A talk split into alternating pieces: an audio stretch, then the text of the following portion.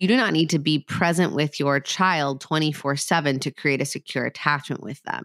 It's when you are with them. It's the quality of those times and how much can you fill them up, let them feel seen, let them feel safe, getting it close to right most of the time. While it's natural to worry about so many things as a parent, often things you never even dreamed you'd be worrying about before you had kids, there is one thing that I can hopefully cross off your list. Secure attachment is not fragile. It's actually somewhat hard to mess it up. After all, it's biologically hardwired in our children to connect with us, to ensure their greatest likelihood of survival. We as parents have to actively work against our children's and our own biology to mess it up. In general, we want to use attachment theory to guide and influence our parenting choices, allowing us to make informed decisions by factoring in our child's motivations and drives. We don't want it to be a scare tactic that guilts us into worrying that one wrong move will ruin the whole thing. Joining me today is Dr. Emily Upshur, my partner from our joint group practice, Upshur Bren Psychology Group. We're tackling a listener question, and honestly, I get some version of this one a lot. This mom is worried about maintaining a secure attachment bond with her baby when she has to go back to work once her maternity leave ends. Emily and I have both been there multiple times each, so we can relate to this one on a personal level as well as a professional one. Whether or not you're planning to go back to work, this episode is chock full of the psychological and real-world applications of attachment theory, attunement, transitions, and separation anxiety. So there's something here for everyone.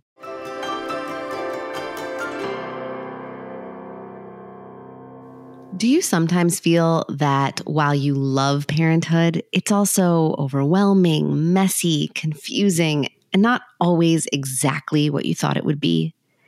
Do you wish that you could stop worrying if you're doing it right and just feel confident trusting yourself? Let me clue you into one of the best kept secrets that I have discovered through my own clinical practice and my years as a mother.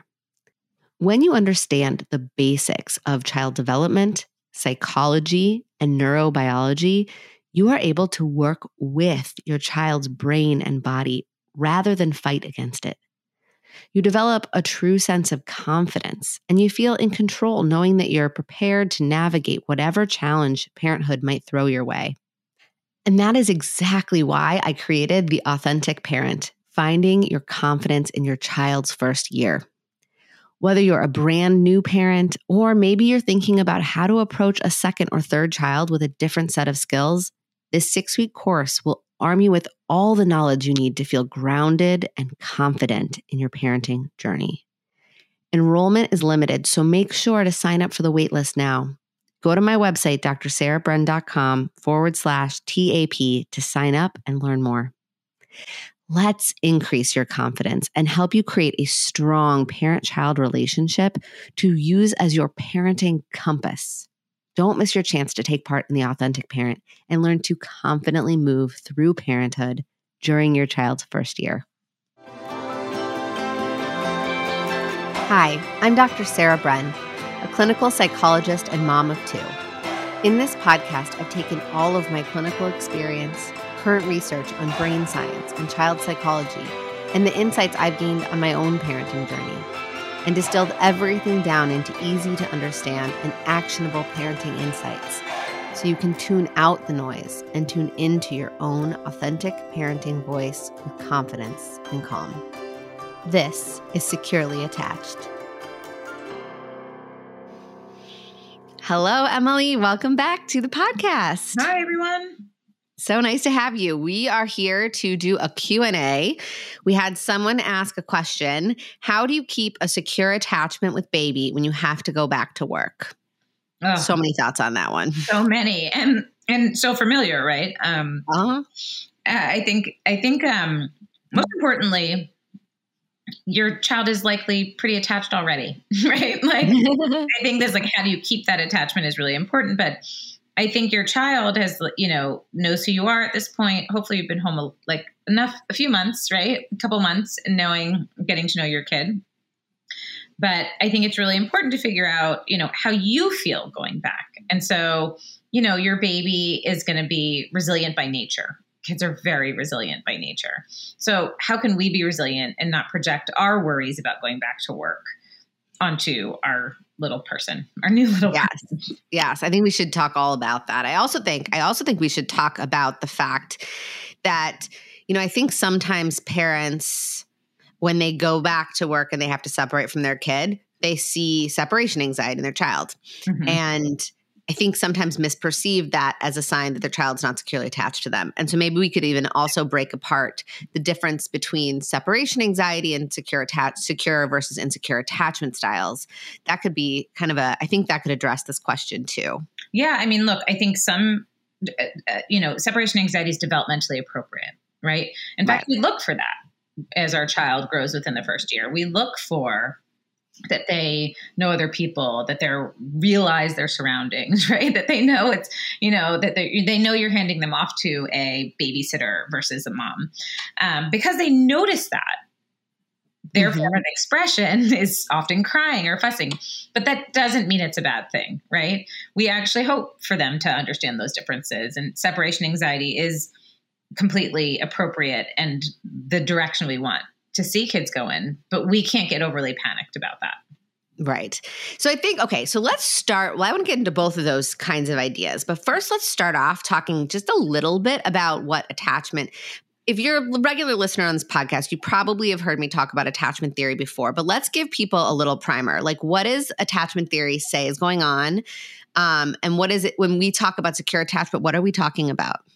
Yeah. I mean, look, when we talk about secure attachment, we're talking about that you're attuned with your child, that your child knows that, right? That when you look at your child, you're sort of reflecting their experience, what you imagine, think, or feel is going on for them, right? And mm-hmm. the examples I always give are, okay, so your baby's fussy, and the securely attached parent-child relationship, dyadic relationship, is the parent's searching for the answer of that fussy. Are you hungry? And you're trying a bottle and that's not working. Are you tired? Okay, let me try to put you down for a nap. And, oh, I don't know what's going on. And, oh, maybe I'll change your diaper. Oh, it was your diaper. I'm going to change your diaper. And then you say, oh, it was your diaper. Look at that. And you're sort of reflecting back to the baby a version of themselves, right? You're trying to show them themselves. And you're getting right most of the time, not all the time. Because I love how in your example, you're talking about, well, you fed them the bottle first. Oops, that was a misattunement. Oh, I forgot what your other example was, but you did something else wrong. And we got it wrong. And then you landed it right. You got it right that it was the diaper. And it's this idea that, like, you don't have to get it right all the time. It's this process of saying, I'm paying attention to you. I'm following you. I'm reflecting back what's happening to you. It's like we're in sync right now. I don't have to get it right every time for you to have that sense of being in sync. And that's not the goal, right? So what I say to moms all the time is, you know, the famous good enough mothering, quote unquote, right? But I always say, but that's the goal. And for a lot of us overachievers out there, you know, that's not a goal. That's not good. That's not what we're aiming for. We're not aiming for good enough, but we actually are, right? Because we don't want to be there to know every need immediately, and not for the child mm-hmm. not to learn that relationships can require a little bit of a dance or a little bit of getting to know each other. And we want to be able to demonstrate that. And it's okay, right? Like that's mm-hmm. an okay thing to do. Yes. So our kids are born, they're biologically hardwired to form an attachment with us. No child is unattached. What we're talking about when we talk about security is, when we're looking at that attachment, how secure is that attachment relationship? How much does that child reliably expect to have their needs met by their primary caretaker most of the time and feel like they get filled up by that person, they're safe with that person, reliably so? That's secure attachment. The other sort of types of attachment, there's other types of less secure, we call it insecure attachment styles, are as a result of a child not exactly being 100% certain that they are actually going to be able to rely on that caregiver to meet their needs most of the time. And so they create defensive structures within themselves to protect themselves from feeling that misattunement and having or not surviving, right? So, and we're not going to get so into the different types of insecure attachment styles in this episode. You can go back to my episode on the Attachment Theory 101 to really get into that. But really what we're talking about, I think what this mom is asking is, I'm going to work. I'm going to be separated from my kid. Will I not be able to create the secure attachment if I'm separated from them during the day while I'm at work? I mean, I think that's a really good point, Sarah. And I would just add to, and not, I know that you went into this earlier, but I would just add that the secure attachment is also not just are they safe and reliable, but are they seen? And I think that's the piece that the working mom really can do, even if it's within less time, right? Like even if it's not within the hours of work hours, you're showing the child that you see them for who they are, right? Like you're like, oh, it's the diaper. Oh, you just had a dirty diaper, and you're reflecting back to them who they are, and, you know, giving them reinforcement that their feeling is validated and that makes sense. And, you know, those types of attunements are really, really valuable for children to feel a secure sense of self. And that can happen in the hour before bed, right? That can happen and be filled up enough in the bath. You know, you're playing with, you're reflecting back to them who they are, and that you're in this attuned matching sort of dynamic with them where you can play with that a little bit. And that working parents can do in the 20 minutes before they head out the door. You know, it's not a time limit. It's more of a quality over quantity type of thing. Yep. And I think that's really validating for working parents to know, like you do not need to be present with your child 24/7 to create a secure attachment with them. It's when you are with them. And I imagine that even working parents are with their children some of the time. It's the quality of those times and how much can you really fill them up, let them feel seen, let them feel safe. Let them trust that you will be there most of the time, getting it close to right most of the time, 80-20, you know. Being that good enough parent, it doesn't need to be 24/7 for it to land. Yeah. And one thing I think is important is, you know, when you go back to work, it can be so overwhelming for working parents, right? And there's a lot. You're managing multiple things, right? Your job, as well as your relationship with your baby and potentially your household. And I think the biggest recommendation I give to parents who are like, what do I need to know when I go back to work, is you got to take a little time for yourself too. Like that transition home is really important, you know, being able to, you know, I used to very much utilize just the 5-minute walk from my transportation to my house to like regroup, reconnect, separate from my day, so that when I do walk in the door, right, I can do that attunement that we're talking about. How can I execute that most fully, given that I have a little less time, but I want it to be good quality. Like I want to do the best I can during that time. Then that's not to say you're going to do that every time, but it is important as you transition back to work to be mindful of like, oh, I need to take care of myself too. Like I need to, you know, calm my nervous system before I walk in the door, or refocus my attentions, or slow down a little bit. And that can be an important piece of like how to maintain that healthy attachment.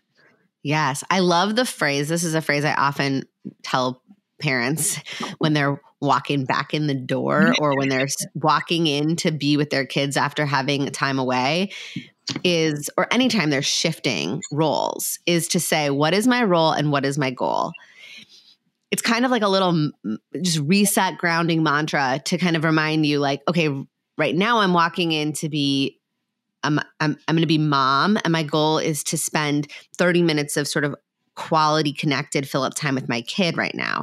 If I can just even check in with myself as I'm walking in the door, or in my case, you know, now we're in COVID times, walking upstairs from the basement, like we don't have these commutes anymore. We don't have these like concrete transition markers. We have to kind of, now it's even harder. We have to make them for ourselves in a more we have to make something concrete that's not concrete right now. And that's why I think now more than ever, I actually use that thought. I say, what is my role? What is my goal?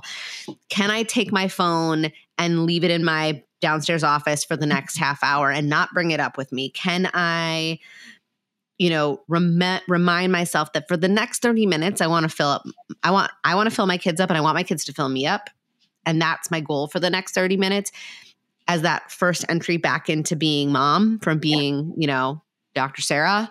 That I think is really helpful because it's an easy reminder.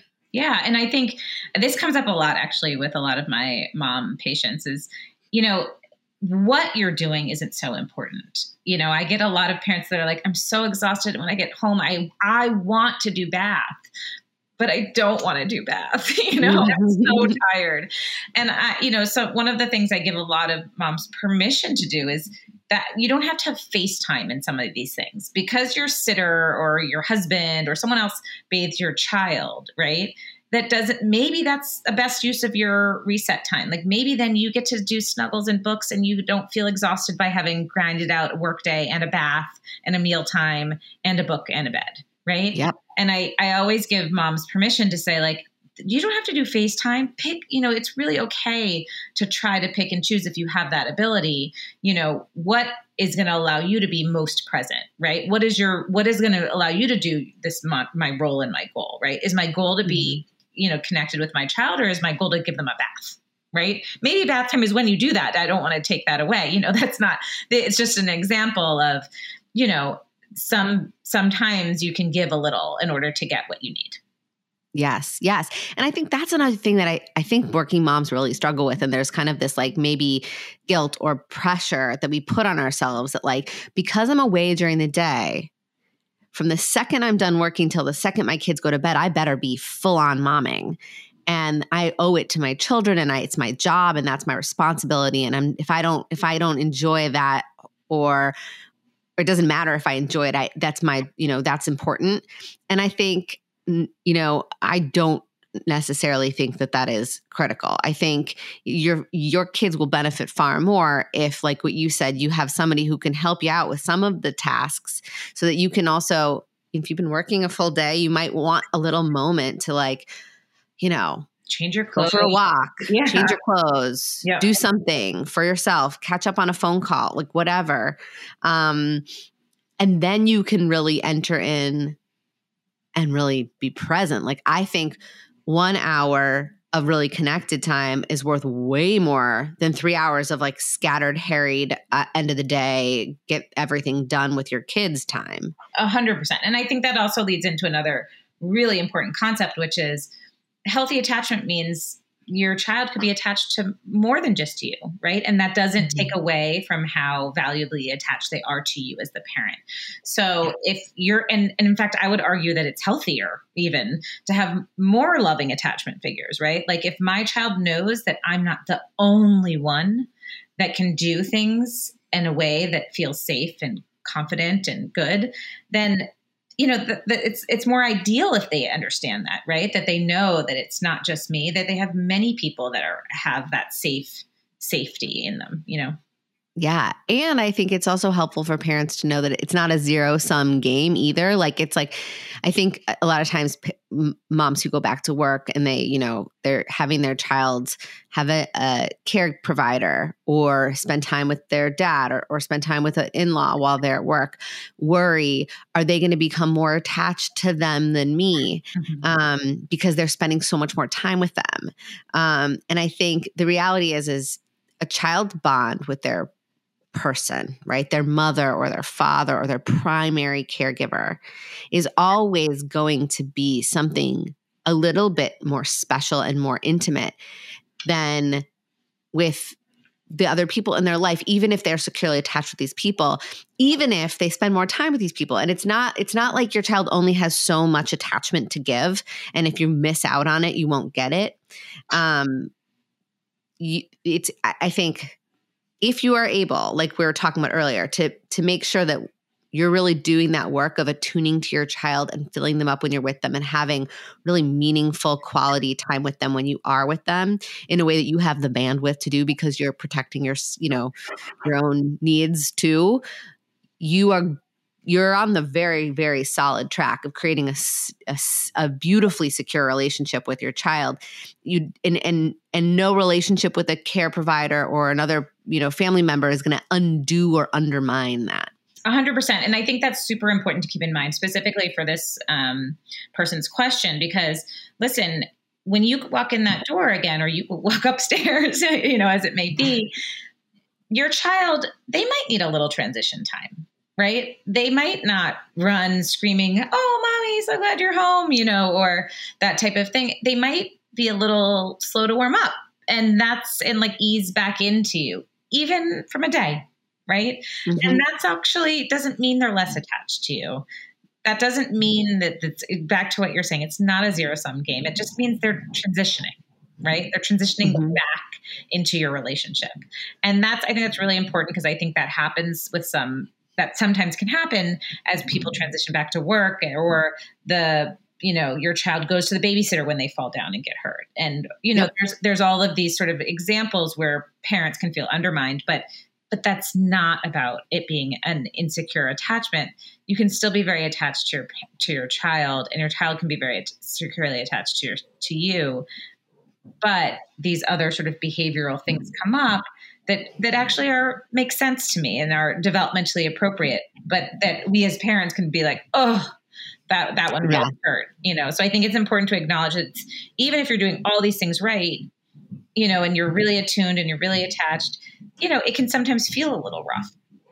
Yeah. That reminds me of the episode you and I recorded about when a child prefers another parent, and I want mommy to do everything for me, or I want the babysitter to do everything for me. Mommy, don't touch that when you get home from work. I think that if you're having that, go back and listen to that episode, because it's very relevant.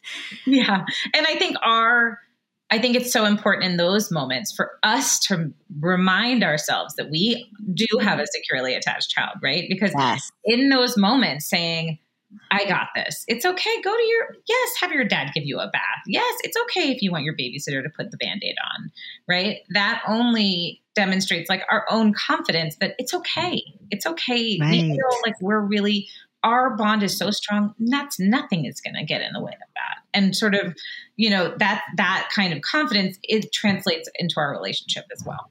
Right. It's funny. It's almost like how you respond in those moments reinforces how securely attached the relationship becomes. Because if you are saying "I'm so shaken by this. Wait, no, come back. I need you. Give me more. Wait, stop. No, you have to do me." And I'm only, then we're creating that insecurity, right? That's that our need in that moment is seeping into the relationship with our child in that moment, which can actually, create a little insecurity, right? That's sort of moving away from that attunement, that seeing a child, you want daddy right now. That makes sense. That's okay. Yeah. I can be me, and you can be you, and you can want daddy and still love me, and I can hold space for all of that. That is what ultimately, these are the kinds of little drops of water that fill up that secure attachment bucket over time, right? It's all these little drops, right? These moments where we see our child and we reflect accurately back to them who they are and what they need, and that we can respect that. That's what builds that security, right? So it's... yes, our child are hardwired from birth to form an attachment to us. That's biological. It's just going to happen. The quality of that attachment is impacted by the way we respond to our kid and the way we show up in the world with them and to ourselves, frankly, because how, our own attachment styles kind of determine in many ways how attached our children's attachment styles are.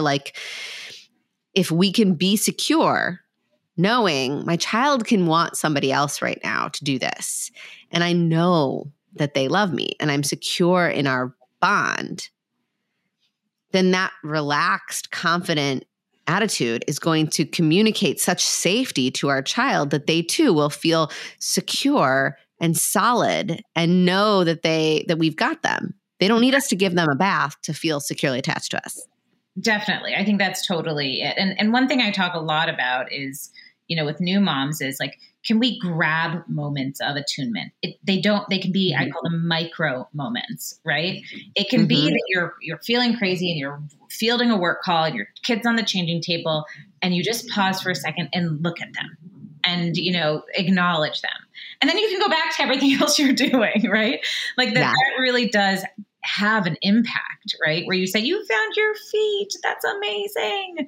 Look at you. And then you redirect your attention somewhere else because that's what attunement is, right? And then the child makes another sound, and then you reorient yourself back to them again, and you show them that you're listening.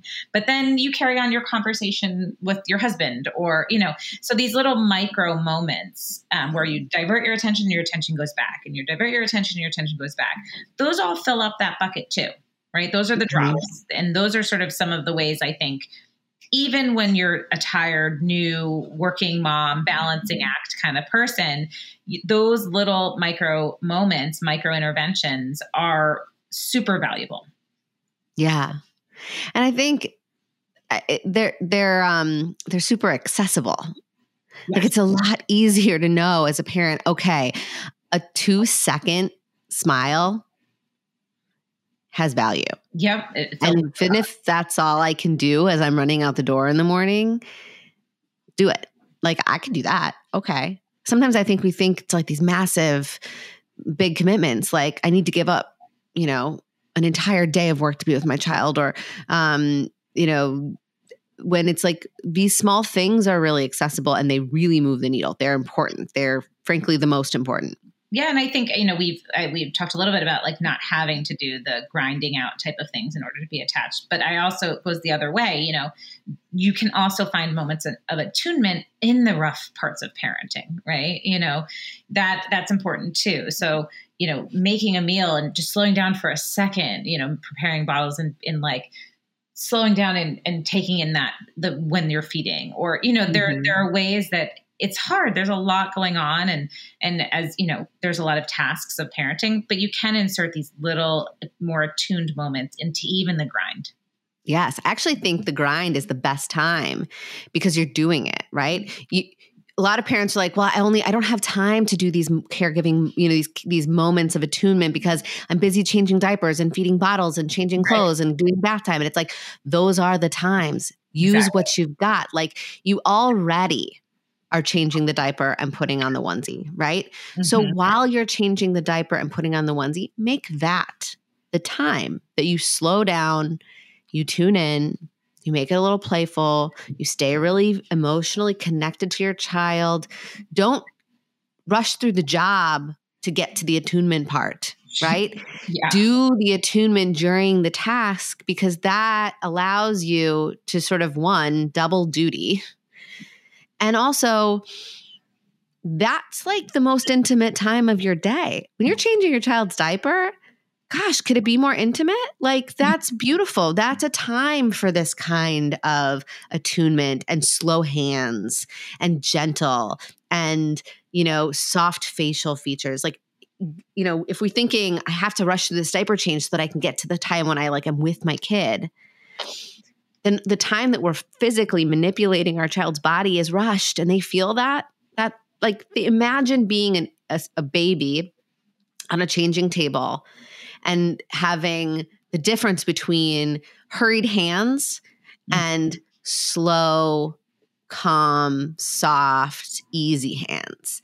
Like even that helps with secure attachment. Right? Like being how we handle our child, physically manipulate their bodies when we're doing these caregiving tasks. These are perfect moments for attunement and safety building and connection.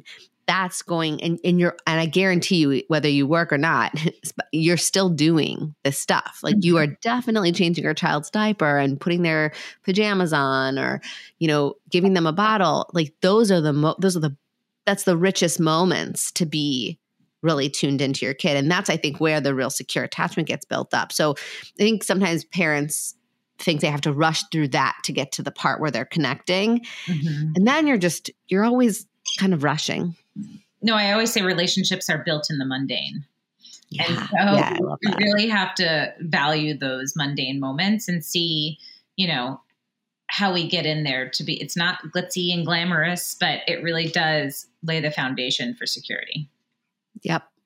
I love that. So even if we go to work and, you know, Emily and I are working moms, We've been there. We've done it. We've separated from our kids. My oldest went to day, both my kids went to daycare at 5 months. And I was lucky that I was able to get 5 months home with them. Like, we could do a whole episode, and I'm sure we will, on paid family leave and, you know, how it's, you know, that's a whole nother conversation for another day. But the reality is I was very lucky to be able to have 5 months. And even then, separating from my kids at 5 months was really hard for me. It was hard for them, but it was really hard for me. And I think that's another thing we were talking about earlier, is like, we have a tendency as parents, as human beings, to project our emotions onto others, onto our children. And so I have this anxiety about separating from my kid, which is, by the way, super healthy and normal and a sign of a secure attachment. And I am understandably projecting that anxiety onto my child. And you know what? In fact, maybe they do feel, I don't think kids feel anxious about the separation like we do, because they don't know it's coming, because this is new to them. So a lot of times I think parents who separate for the very first time after they go back to work for the first time, all that buildup, that anticipatory anxiety of separating from our kids, we project a lot of that onto our child, and it's not accurate. And then I think when our child's a little bit older, they do start to have pretty strong responses to us leaving and separating. We think we inadvertently validate that was our fear. Our fear was correct. That this is terrible and super hard for them. But I actually think, like, what do you think about how to reframe some of that? Because I also think that a child who has a quote unquote difficult time separating does not mean that they're securely attached, right? And I think this goes back to what we were just saying, which is the more security you have in that, right, the better it sort of plays out, you know. I had a very similar thing. I have a child who literally screamed and cried. Every single drop-off was also in daycare from 6 months, at least 6 months. I can't remember now. We're talking about my third, but my first at the time. My first child screamed and cried, hysterically torn out of arms for the entire 4 years he attended this daycare. He loved this daycare. He loved, everything about this place. And as a mom, I knew he was okay, but it was a rough way to start my day, right? Yeah, and yeah. I think that, reassuring parents that that child is still very securely attached, and that I still feel confident in my attachment with them, even though temperamentally this child is just, that was him. That was his personality, yeah. And it's okay, because I knew he was okay, and I had confidence that he was going to be okay and would recover. But I think I could otherwise have been worried, what am I doing to my child? Am I ruining my relationship with them? And that's not true, right? This is a child that's healthy and very attached and still cried every single time he separated. Right. And a lot of that, like you're saying, it's personality or it's temperament. Like some kids are very, very sensitive to transitions, and that is just who they are. Mm-hmm. Secure or irregardless of their attachment style, they can have a temperament that struggles with transitions. It's just like you could have a child whose temperament is slow to warm up, and therefore when you reunite with them, they might not be running to you screaming, "Mommy, mommy, mommy, I'm so glad. Let me tell you all about my day." They're like, "I need a moment," and that's how. And eventually, I come and go in for those cuddles, but I don't do it immediately. And I think parents can be like, "Oh God, they don't love me. I've destroyed our relationship." I think we have to be very careful about not attributing what might be due to temperament or personality and saying this is a sign of secure insecure attachment.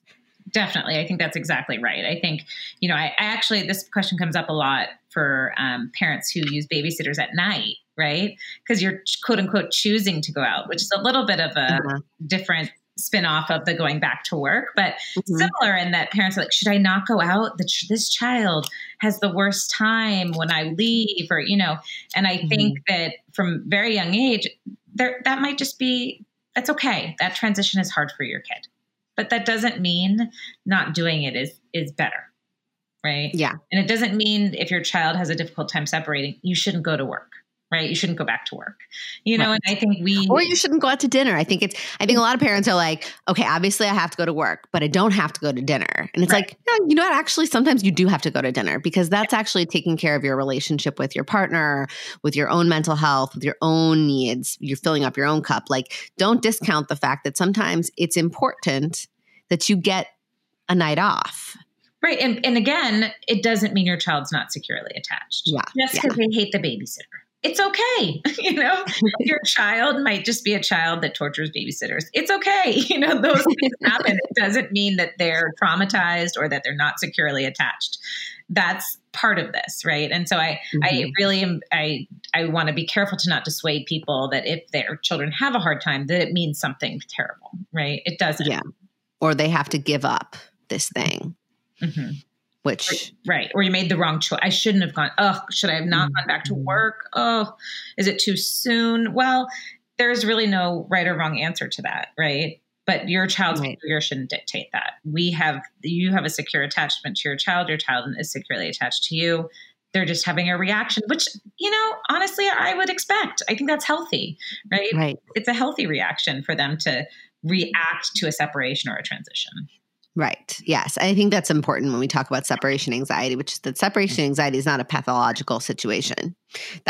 Separation anxiety is not the same thing as anxiety at a clinical level, like, you know, the kind of anxiety that Emily and I treat, right? Separation anxiety is actually a developmentally appropriate response to separating from someone who you don't want to separate from.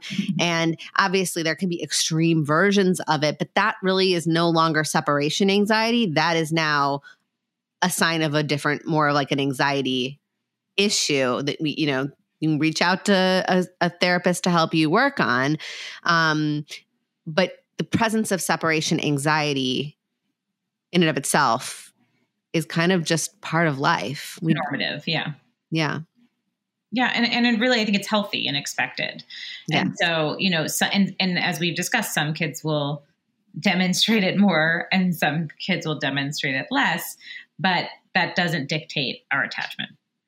And, you know, there are going to be times where we're going to rush through a diaper change or where we're not going to be able to hold in our wound when our kid rejects us, and we're going to, like, you know, emote all over them. And that's, you know, that's not going to mess anything up. That's not going to, like, make your kid insecurely attached. Again, like, this is like, I always say parenting is what happens in the aggregate. It's how all these moments add up. And as long as you are balancing this out to some degree to favor the more contained responses and the more, you know, calm, attuned moments, you're in the good zone.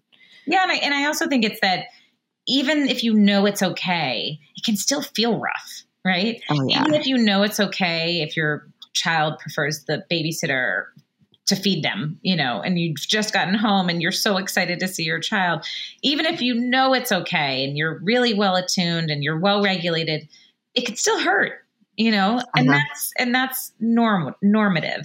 It's not okay, but, you know, that doesn't mean something bigger is wrong. It just means, like, oof, this is what it's like when I have many people loving my child, you know, taking care of my child and having secure attachments. And so that's an important thing to note. Yes, give ourselves permission to feel the pain, but then process it as much as we can on our own. Yes. And not necessarily requiring our child to soothe that part of ourselves. I think that's another important piece about attachment security, is that boundary of I am me, you are you. Your feelings are your feelings, my feelings are my feelings. Really, neither of us are responsible for each other's feelings. As a parent, we are a bit more responsible for containing and soothing our child's feelings. That's a one-way part of our relationship. It's not our child's job to manage our emotions. It doesn't mean we can't have emotions in front of our children. We're just not asking them to solve them for us or to take them away for us. Yeah, and that can be tricky in these types of moments because you're so looking forward to it, you know, and so it's important to take that in and self-regulate and not make that something bigger than it is. Yeah, which is hard. It's hard. We won't get it right all the time. Yep, certainly not. Okay. No. I hope this helps this mom who is feeling a little hesitant about going back to work. I mean, As a mom who went back to work, I feel you. I feel you on this. It's hard.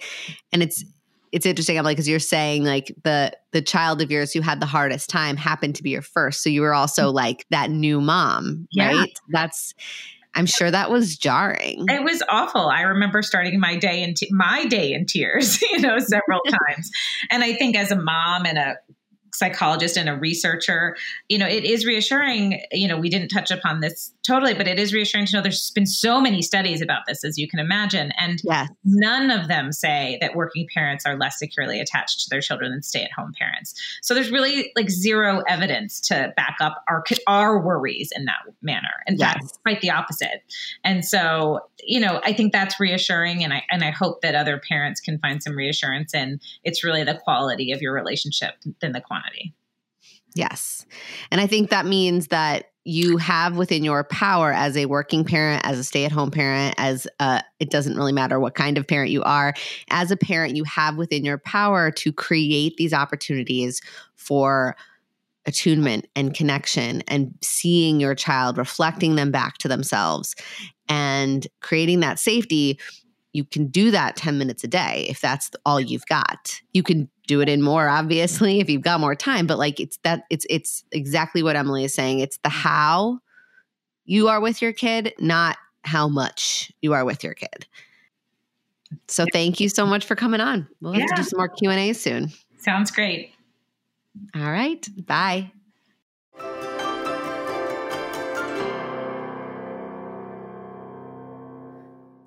Thanks for listening. If you want to hear more about the basics of attachment theory, check out episode 2 of this podcast, where I do a deep dive on the subject. And if you're interested in tailoring the principles of attachment theory, child development, and neurobiology to your own unique family to help you be a more confident and calm parent, check out my digital course, The Authentic Parent, Finding Your Confidence in Your Child's First Year. In this 6-week course, I'll help you learn how to calmly and confidently respond to any problem that arises, connect authentically with your child, and truly enjoy parenting. Spoiler alert, it's based heavily on integrating a core knowledge of attachment theory into the ways that you show up as a parent, and I have seen firsthand how powerful that can be for parents over and over and over again. To learn more about The Authentic Parent and to sign up for the waitlist, go to drsarahbren.com/TAP. That's DRSARAHBREN.com/TAP. Space is limited, so add your name to the list today and be one of the first to get access to register for my February session. Thanks for listening, and don't be a stranger.